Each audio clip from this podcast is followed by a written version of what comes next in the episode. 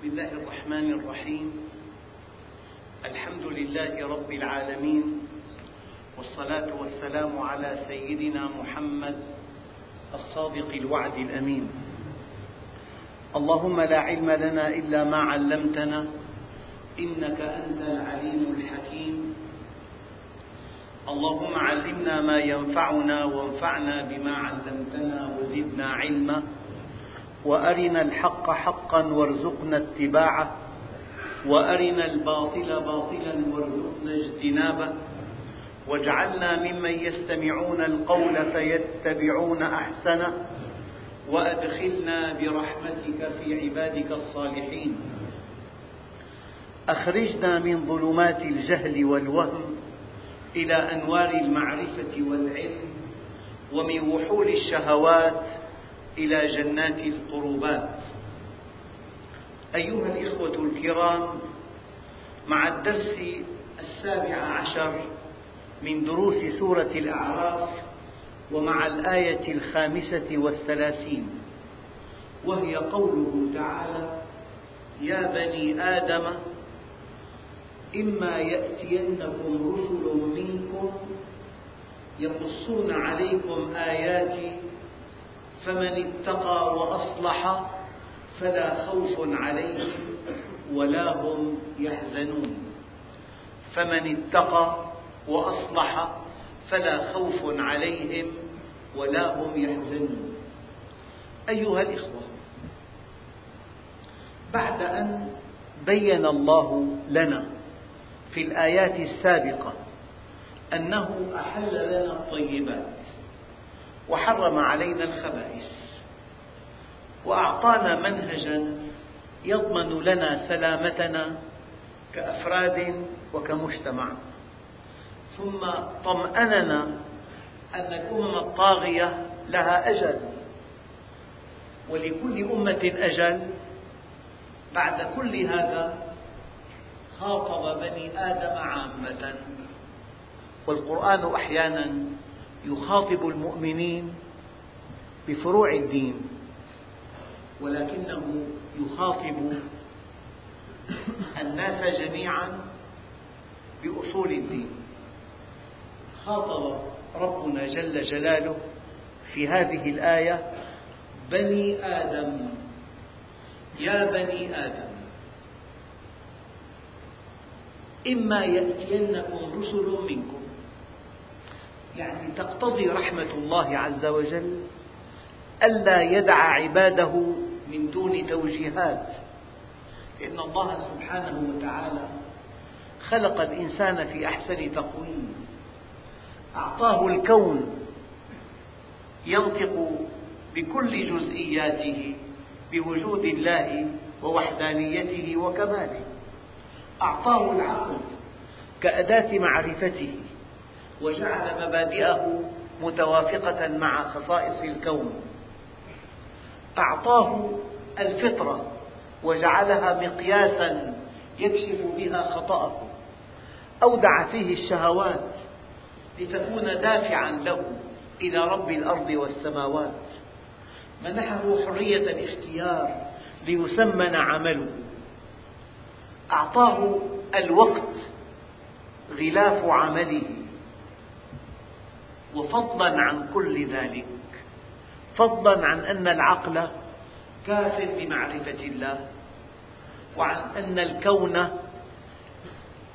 مظهر لأسماء الله الحسنى وصفاته الفضلى وعن أن الفطرة كافية لمعرفة الخطأ وعن أن الشهوة دافعة إلى الله عز وجل وعن أن الحرية تثمن عمله.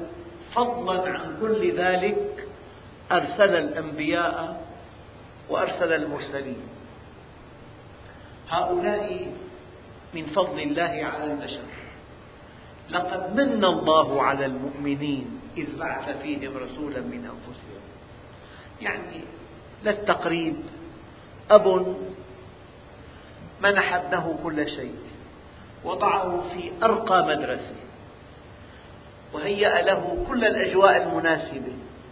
من أجل أن ينال الدرجات العالية وفضلا عن كل ذلك هيأ له أستاذا خاصا يأتيه إلى البيت لذلك يا بني آدم إما يأتينكم مني رسل.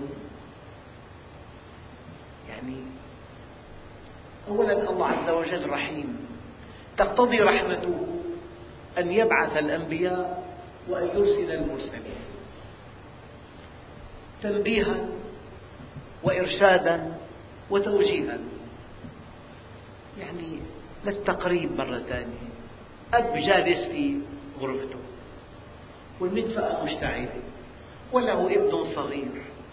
واقترب من المدفأة هل في الأرض كلها أب يبقى ساكتا؟ أو يبقى جالسا مستحيل. ما يكون في توجيه إما بصوت أو بحركة ليبتعد ابنه عن المدفأة لئلا يحترق. لذلك أنت في الصلاة تقول الحمد لله رب العالمين. تقتضي رحمة الله عز وجل أن يبعث الأنبياء وأن يرسل المرسلين. أحيانا شيء طبيعي جدا أن الناس حينما يتفلتون من منهج الله ويأنفون الانغماس في الشهوات لا يعجبهم أن يقيدوا بمنهج. المنهج يزعجهم يقيد حركتهم. هم غارقون في ملذاتهم غارقون في شهواتهم غارقون في تحقيق مصالحهم. فإذا جاء المنهج الإلهي الذي يحدد لكم حركتهم في الأعم الأغلب يكذبون الرسول. وقال الذين كفروا لست مرسلا. لذلك لا بد لهذا الإله العظيم من أن يؤيد رسوله الكريم بشهادة منه عن طريق المعجزات. فكل نبي معه معجزة فيها خرق للعادات. هذا الخرق شهادة الله للناس أن هذا الإنسان رسول الله. فسيدنا موسى ألقى عصاه فإذا هي ثعبان مبين. وسيدنا عيسى أحيا الميت.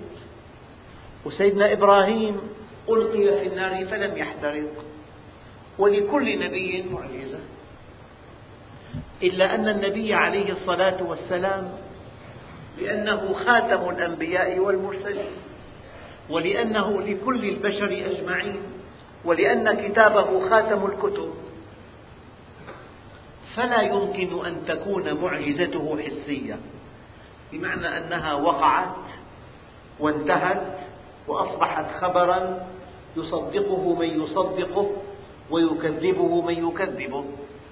لا بد من أن تكون معجزة النبي لأنه خاتم الأنبياء. ولأنه خاتم الرسل ولأن كتابه خاتم الكتب من أن تكون مستمرة. لذلك كان في القرآن الكريم ألف وثلاثمائة آية تتحدث عن الكون. وفي هذه الآيات إشارات فيها سبق علمي. فالحقائق التي اكتشفت حديثا أشار القرآن إليها من ألف وأربعمائة عام. وهي دليل قطعي على أن القرآن كلام الله. إذا رحمة الله تقتضي أنه إذا أرسل رسولا أو بعث نبيا معه شهادة من الله. الشهادة فألقى عصاه فإذا هي ثعبان مبين. ونزع يده فإذا هي بيضاء للناظرين.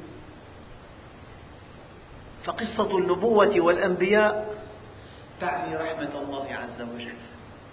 تعني أن هذا الإنسان زوده الله بالشهوات والشهوات حيادية. وبإمكانك أن تتحرك بالشهوات 180 درجة. أودع في الإنسان حب المرأة. زين للناس حب الشهوات من النساء والبنين والقناطير المقنطرة من الذهب والفضة والخيل المسومة والأنعام والحرث ذلك متاع الحياة الدنيا. فهذه الشهوات الحركة فيها واسعة جدا.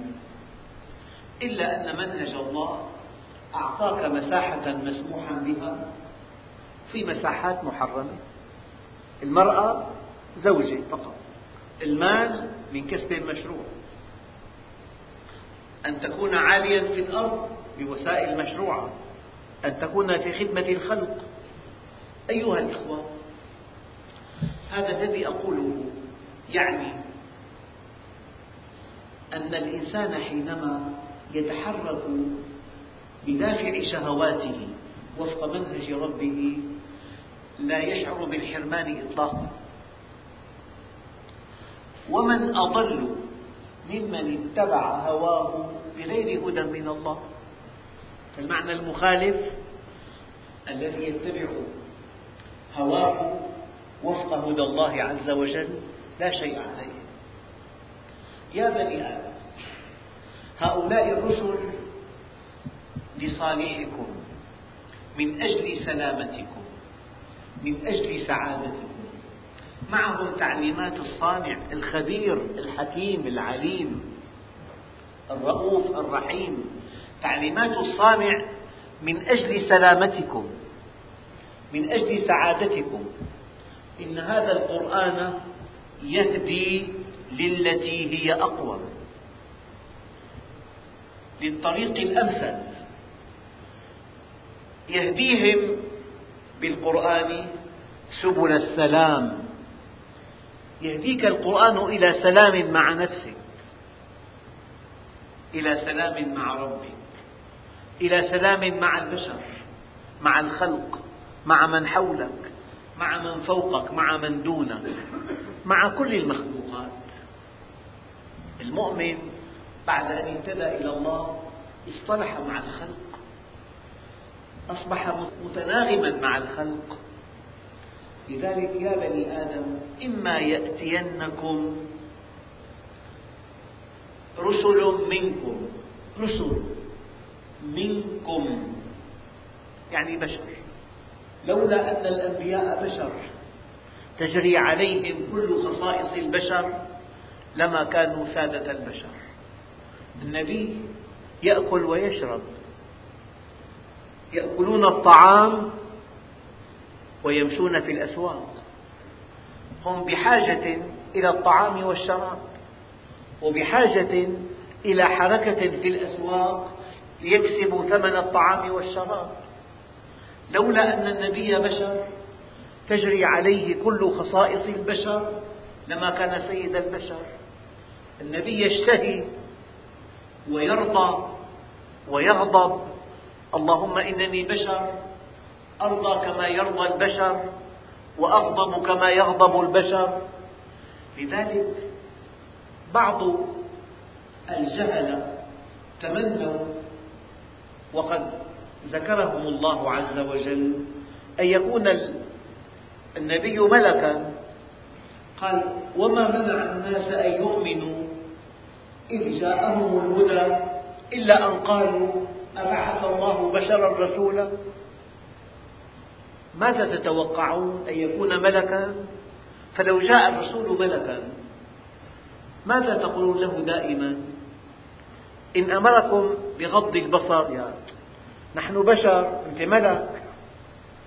نحن لا نستطيع ذلك. أنت من طينة أخرى.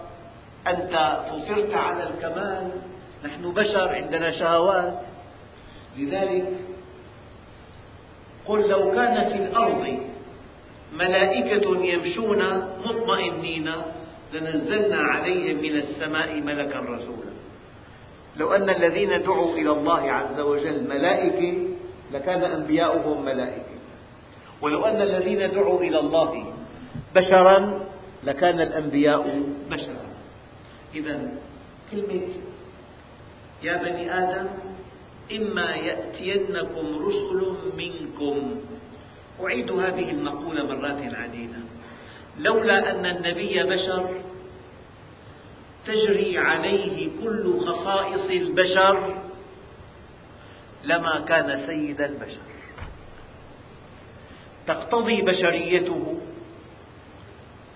أن يشتهي كما نشتهي وأن يحب كما نحب وأن يغضب كما نغضب وأن يرضى كما نرضى إلا أنه بصدقه مع ربه وبإرادته الصلبة انتصر على بشريته فكان سيد البشر.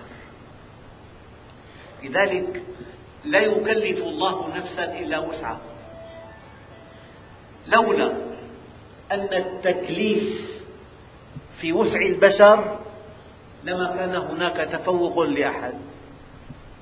يعني ممكن أن نعطي طالب الأسئلة ويأتي بالعلامة التامة نقيم له حفل تكريمي. وبقية الطلاب جاءتهم أسئلة من معلومات لم يدرسوها إطلاقا. ثم نوبخهم. لولا أن هناك تكافؤ فرص لولا أن المنهج درس بإتقان والطلاب متكافئون في القدرات والسؤال معقول لما كان هناك للتفوق مجال إطلاقا. لولا أن النبي بشر تجري عليه كل خصائص البشر لما كان سيد البشر. لذلك كان قدوة لنا. النبي قدوة لنا. فهذا الذي يقول هو نبي. لا يا أخي. إن الله أمر المؤمنين بما أمر به المرسلين. مقام الطبيب الجراح كبير. لكن أي ممرض إن أراد أن يعطي حقنة للمريض لا بد من أن يعقمها كالطبيب. في أشياء شاملة وكاملة. على كل الأطراف أن يطبقوها. إنسان هو الذي صنع هذه السيارة. كل الشركات العملاقة لها أصحاب. لو أن صاحب مركبة قاد مركبة من اختراعه. يجب أن يعرف كيف يوقفها وكيف يحركها. كأي سائق آخر. لذلك الاستقامة أيها الإخوة حدية. التفاوت لا بالاستقامة التفاوت بالعمل الصالح. يعني إن الله أمر المؤمنين بما أمر به المرسلين. وأي خلل بالاستقامة تحجب عن الله. ولو لم تكن نبيا. ولو أنك من عامة المؤمنين إذا في بالاستقامة خلل تحجب عن الله عز وجل. ومنهج الأنبياء لا للأنبياء للمؤمنين لعامة المؤمنين. فلذلك يا بني آدم إما يأتينكم رسل منكم من جلدتكم من بني البشر من جبلة واحدة من نفس واحدة من خصائص واحدة من شهوات واحدة من مخاوف واحدة. يقول عليه الصلاة والسلام خفت في الله وما خاف أحد مثلي وأوذيت في الله وما أوذي أحد مثلي وأتت علي ثلاثون ليلة لم يدخل جوفي إلا ما يواريه إبط بلال. يعني ببدر بدأ النبي يدعو ربه حتى انخلع الرداء عن منكبيه خاف أن يكون الاستعداد قليلا. خاف أن يكون الأخذ بالأسباب ضعيفا. نصر الله عز وجل لا يتنزل إلا على من طبق منهج الله عز وجل. ومنهج الله في الحرب أن تأخذ بالأسباب وكأنها كل شيء. ثم تتوكل على الله وكأنها ليست بشيء.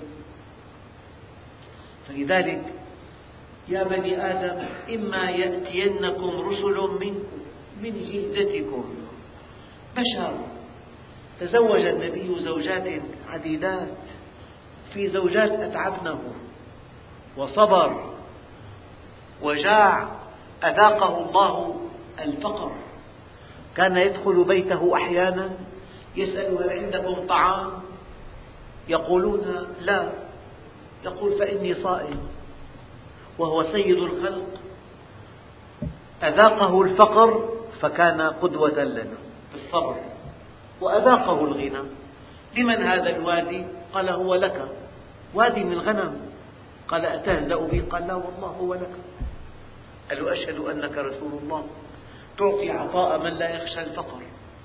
أذاقه الفقر وأذاقه الغنى. في الفقر كان مثل أعلى وفي الغنى كان مثل أعلى. ثم أذاقه النصر فدخل مكة فاتحا مطأطئ الرأس متواضعا حتى كادت ذؤابة عمامته تلامس عنق بعيره تواضعا لله عز وجل. ما دخلها متغطرسا ولا مستبيحا للمدينة. ولا متشفيا من من أعدائه أبدا. اذهبوا فأنتم الطلقاء. ما تظنون أني فاعل بكم؟ قالوا أخ كريم وابن أخ كريم. قال اذهبوا فأنتم الطلقاء. أذاقه النصر فعفى وأذاقه القهر في الطائف كذبه أهل الطائف وسخروا منه وأغروا صبيانهم أن ينالوا منه. فقال يا رب إن لم يكن بك غضب علي فلا أبالي ولك العتبى حتى ترضى. أذاقه موت الولد. فقال إن القلب ليحزن وإن العين لتدمع ولا نقول إلا ما يرضي الرب وإنا عليك يا إبراهيم لمحزونون أذاقه أن بنتيه طلقتا. فصبر. أذاقه الهجرة إنسان يقتلع من جذوره وينتقل لمكان جديد. يعني لولا أن النبي أذاقه الله كل شيء فكان في كل موقف مثل أعلى لما كان سيد الأنبياء والمرسلين. لذلك أقول لكم أيها الإخوة كلمة دقيقة جدا يحتاجها كل واحد منا. ليست البطولة ألا تمتحن. ليست البطولة ألا تمتحن. لا بد من أن تمتحن. ولكن البطولة أن تنجح في الامتحان. قد تمتحن بالفقر وقد تمتحن بالغنى وقد تمتحن بالصحة وقد تمتحن بالمرض لا سمح الله وقد تمتحن بالقوة وقد تمتحن بالضعف وقد تمتحن بالوسامة وقد تمتحن بالتمامة وقد تمتحن بتألق الذكاء وقد تمتحن بالمحدودية وقد تمتحن بطلاقة اللسان وقد تمتحن بعي اللسان. البطولة لا أن تنجو من امتحان ولكن البطولة أن تنجح في الامتحان. الإمام الشافعي سئل ندعو الله بالابتلاء أم بالتمكين؟ فقال لن تمكن قبل أن تبتلى. صدقوا أيها الإخوة. لا يمكن أن يرقى الإنسان عند الله إلا بعد الامتحان. الله عز وجل عنده امتحانات لا تعد ولا تحصى. الله عز وجل قادر أن يحجم كل إنسان أو أن يعيده إلى حجمه الحقيقي. لك أنا مستقيم أنا نزيه أنا ما باكل مال حرام إطلاقا بيتبجح وبيحكي. هو ما بياكل على مستوى ألف ليرة. بيجي رقم بيصير. شو بدنا نساوي؟ بلوى عامة. إياك أن تظن أن الله لا يمتحنك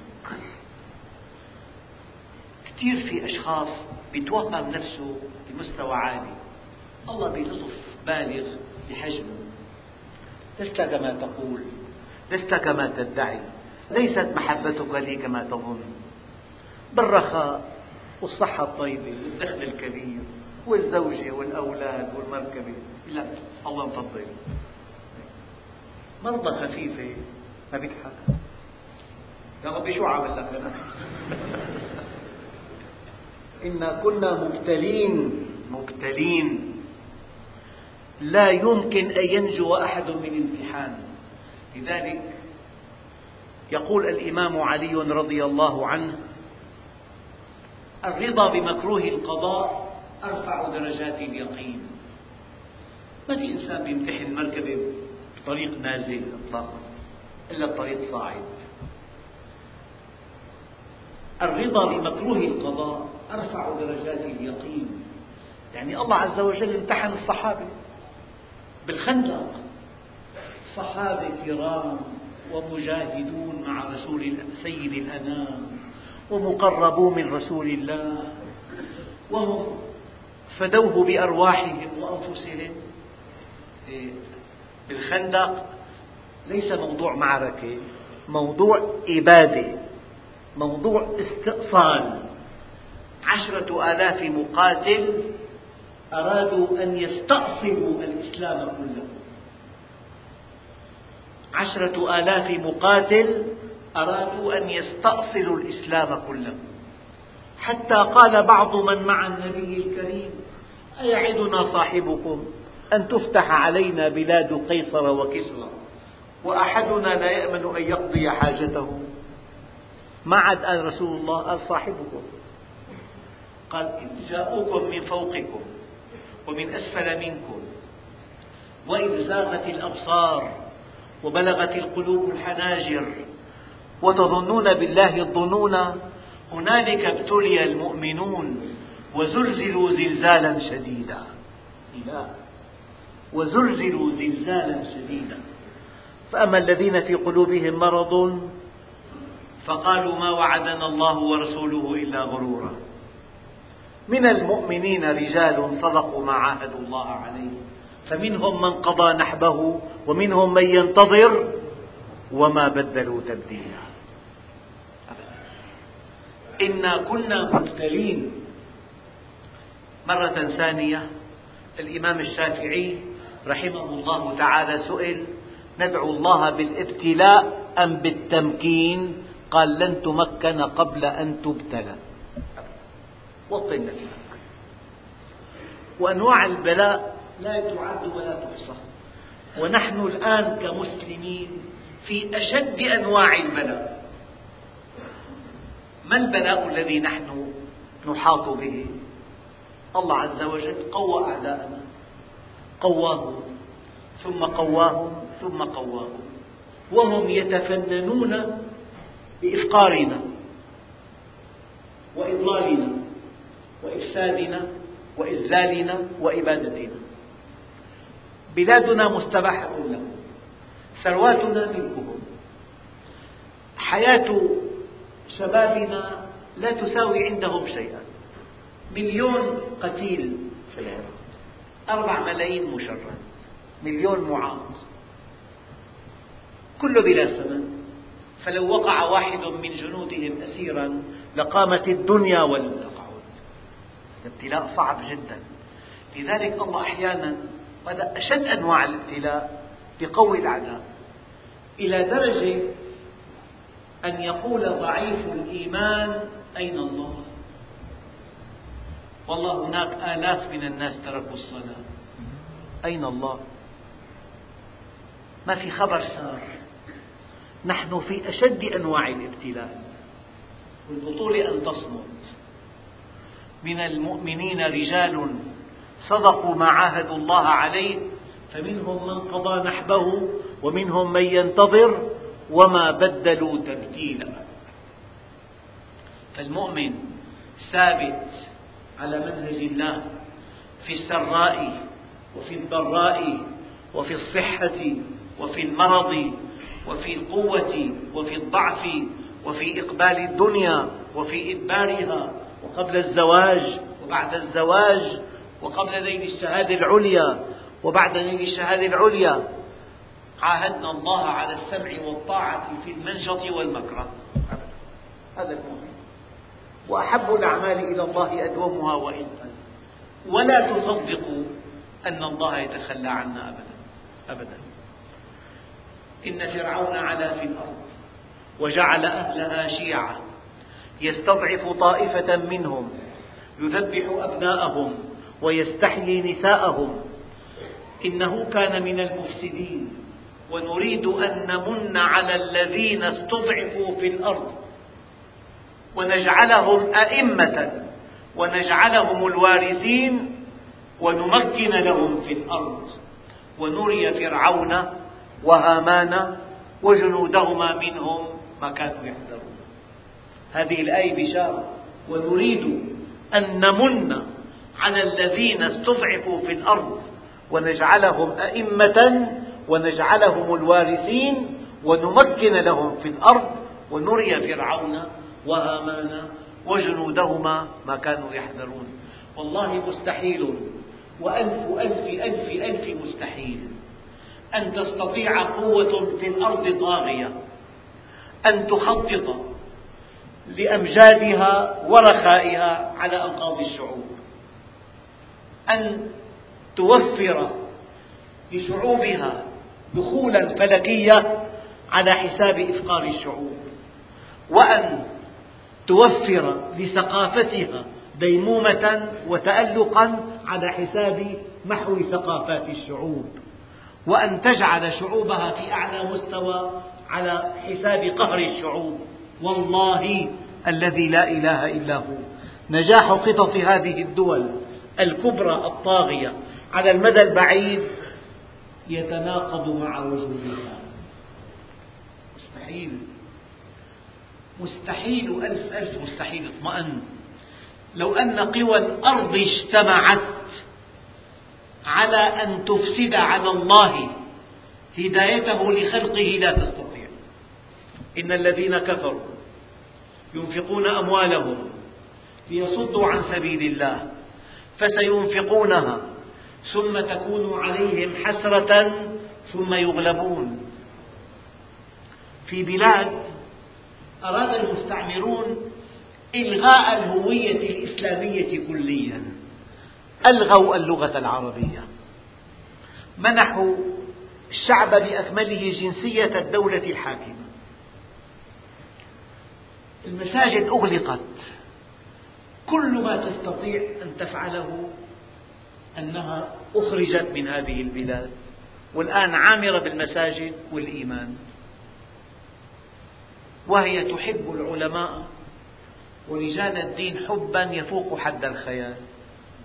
دين الله لولا أنه دين الله لانتهى من ألف سنة. هذا دين الله. ما في قوة في الأرض. يعني ما ممكن تستطيع جهة بالأرض أن تلغي التعليم الشرعي أن تلغي التدين هذا الدين من أنواع عظمته أنك إذا قمعته يزداد قوة. أبدا يزداد قوة. وحينما تكشف الحقائق يوم القيامة ترى أن هؤلاء الذين حاربوا الدين لهم فضل على الدين بس بلا أجر إطلاقا. لأنهم ساهموا بتقوية الإيمان. وبجمع المؤمنين وبالصحوة. لولا الطرف الآخر لبقينا نائمين. نائمين. لكن الطرف الآخر أيقظنا ونبهنا وعرفنا بما ينوي أن يفعل بنا. أيها الإخوة يا بني آدم إما يأتينكم رسل منكم يقصون عليكم آياتي.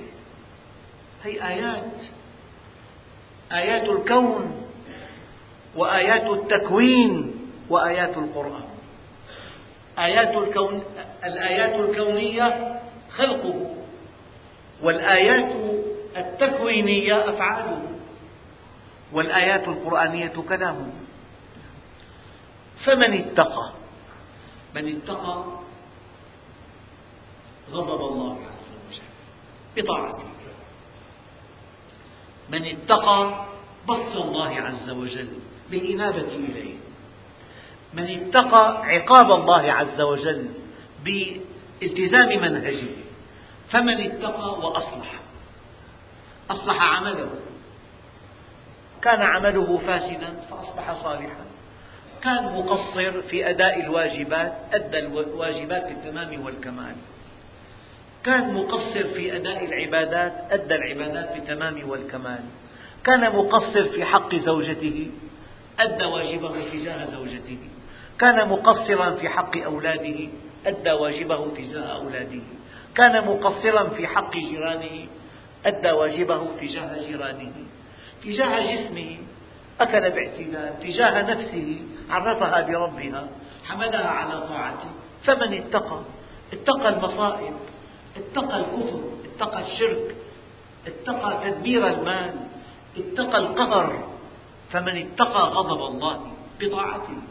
الله عز وجل هي الجهة الوحيدة بالكون لا ملجأ منه إلا إليه. فر منه إليه إلجأ منه إليه. فمن اتقى وأصلح أحيانا يكون في بئر ماء. الأولى ألا نردمها والأولى ألا نرمي بها الأقدار. بل الأولى أن نقيم لها سورا عاليا والأولى أن نأخذ ماءها بمحركات وأن نوصله للبيوت. فمن اتقى وأصلح. قال فلا خوف عليهم ولا هم يحزنون. لا خوف عليهم في الدنيا. ولا يحزنون على فراقها لا خوف عليهم في الدنيا ولا يحزنون على فراقها يعني أنت بلحظة هذه اللحظة الحالية في مستقبل في ماضي. المستقبل مغطى بلا خوف عليهم والماضي مغطى ولا هم يحزنون. يا رب ماذا فقد من وجدك؟ وماذا وجد من فقدك وإذا كان الله معك فمن عليك وإذا كان عليك فمن معك. سيدنا الصديق رضي الله عنه ما ندم على شيء فاته من الدنيا؟ قط ما ندم على شيء فاته من الدنيا؟ قط فلا خوف عليهم ولا هم يحزنون. فمن اتبع هداي فلا يضل ولا يشقى. لا يضل عقله ولا تشقى نفسه. من دون الهدى الإلهي في مليون سؤال ما له جواب. في ضياع عند الناس. لماذا الحياة قصيرة؟ يعني الطبيب سنوات الممارسة أقل من الدراسة. بكثير. طيب لماذا في فقر وغنى؟ لماذا في مرض وصحة؟ لماذا في قهر بالعالم؟ لماذا هناك اجتياح؟ لماذا هناك دول طاغية ودول مسحوقة ضعيفة؟ لماذا؟ من دون إيمان بالله عز وجل بينشأ مليون سؤال أما القرآن قدم لك تفسير عميق دقيق متناسق للكون والحياة والإنسان. كل تساؤل كبير عند أهل الدنيا في القرآن الكريم جواب له واضح جدا. قال فمن اتقى وأصلح فلا خوف عليهم ولا هم يحزنون. والذين كذبوا بآياتنا واستكبروا عنها كذبوا بآياتنا واستكبروا عنها. أولئك أصحاب النار هم فيها خالدون. هؤلاء الذين ما أشغلوا الموت في حساباتهم. هذا والله حال معظم الناس. يعيش لحظته. في موت في انتقال من بيت أربعمئة متر لقبر. في انتقال مفاجئ من زوجة وأولاد وأصدقاء وأتباع وخدم وحشم إلى قبر. سبحان من قهر عباده بالموت. يعني الإنسان حينما يعيش المستقبل يكون عاقل. عقل كبير. دائما الأغبياء يعيشون الماضي. أبدا. الأغبياء يعيشون الماضي. نتغنى بالماضي. والأقل غباء يعيشوا الحاضر. ردود فعل. نفاجأ بفعل لم نعلم عنه شيئا. يخطط لنا. نفاجأ به. نستنكر. نستنكر. نندد نشجب. بعدين لكن العقلاء يعيشون المستقبل. وأخطر حدث في المستقبل مغادرة الدنيا. ماذا أعددت لهذه المغادرة؟ ماذا أعددت للقبر؟ أعددت عملا صالحا. أعددت استقامة. أعددت تربية لأولادك. أعددت ضبطا لشهواتك. أعددت ضبطا لدخلك ولإنفاقك. أعددت علاقات اجتماعية منهجية وفق منهج الله. ماذا أعددت؟ لذلك أكثروا ذكر هذه اللذات.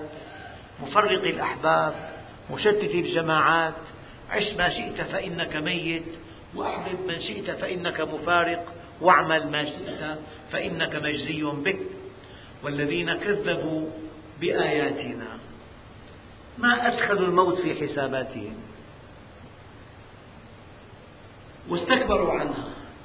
كم دعوة الآن بقصر العدل؟ كيدية فيها اغتصاب دين اغتصاب شركة اغتصاب مال. وكم واحد يتوكل لهذا المغتصب؟